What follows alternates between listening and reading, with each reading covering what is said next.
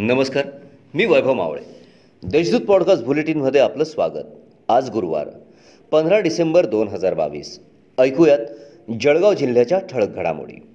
भावासोबत असलेल्या वादातून तरुणाचा हातात तलवार घेऊन पाठलाग करीत त्याला जीवे ठार मारण्याची धमकी दिल्याची घटना मंगळवारी घडली.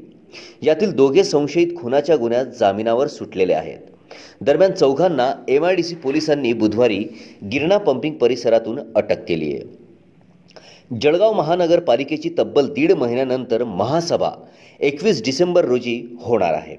या महासभेच्या विषयपत्रिकेवर पस्तीस प्रशासकीय प्रस्ताव व अशासकीय प्रस्तावावर सभेत चर्चा व धोरणात्मक निर्णय घेतले जाणार आहेत.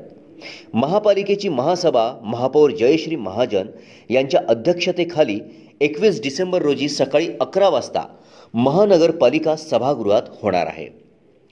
राष्ट्रवादी काँग्रेस व नॉर्थ महाराष्ट्र नॉलेज सिटी व इंजिनिअरिंग कॉलेज यांच्या संयुक्त विद्यमाने राष्ट्रवादीचे अध्यक्ष खासदार शरद पवार यांच्या वाढदिवसानिमित्त झालेल्या रोजगार मेळाव्यात एकूण चारशे साठ तरुणांनी आपली नोंदणी करून उपस्थिती दिली होती.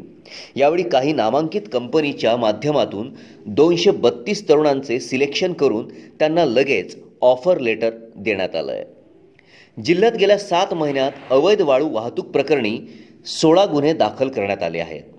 तहसील कार्यालयांमध्ये एकशे शहाण्णव वाहने जप्त करण्यात आली असून वाळू वाहतूकदारांकडून एक कोटी पंच्याऐंशी लाखांचा दंड वसूल करण्यात आला असल्याची माहिती प्रशासकीय सूत्रांनी दिली आहे. दागिने परत मागितल्याच्या कारणावरून जावयाला बेदम मारहाण केल्याची घटना सिंधी कॉलनीजवळील कंजरवाडा जाखणी नगरात घडली. या प्रकरणी सहा जणांविरुद्ध M I D C police ठाण्यात गुन्हा दाखल करण्यात आला आहे या होत्या आजच्या ठळक घडामोडी. आता वेळ झाली येथेच थांबण्याची.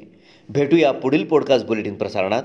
तोपर्यंत संक्षिप्त बातम्या आणि ताज्या घडामोडींसाठी देशदूत डॉट कॉम या संकेतस्थळाला भेट द्या. धन्यवाद.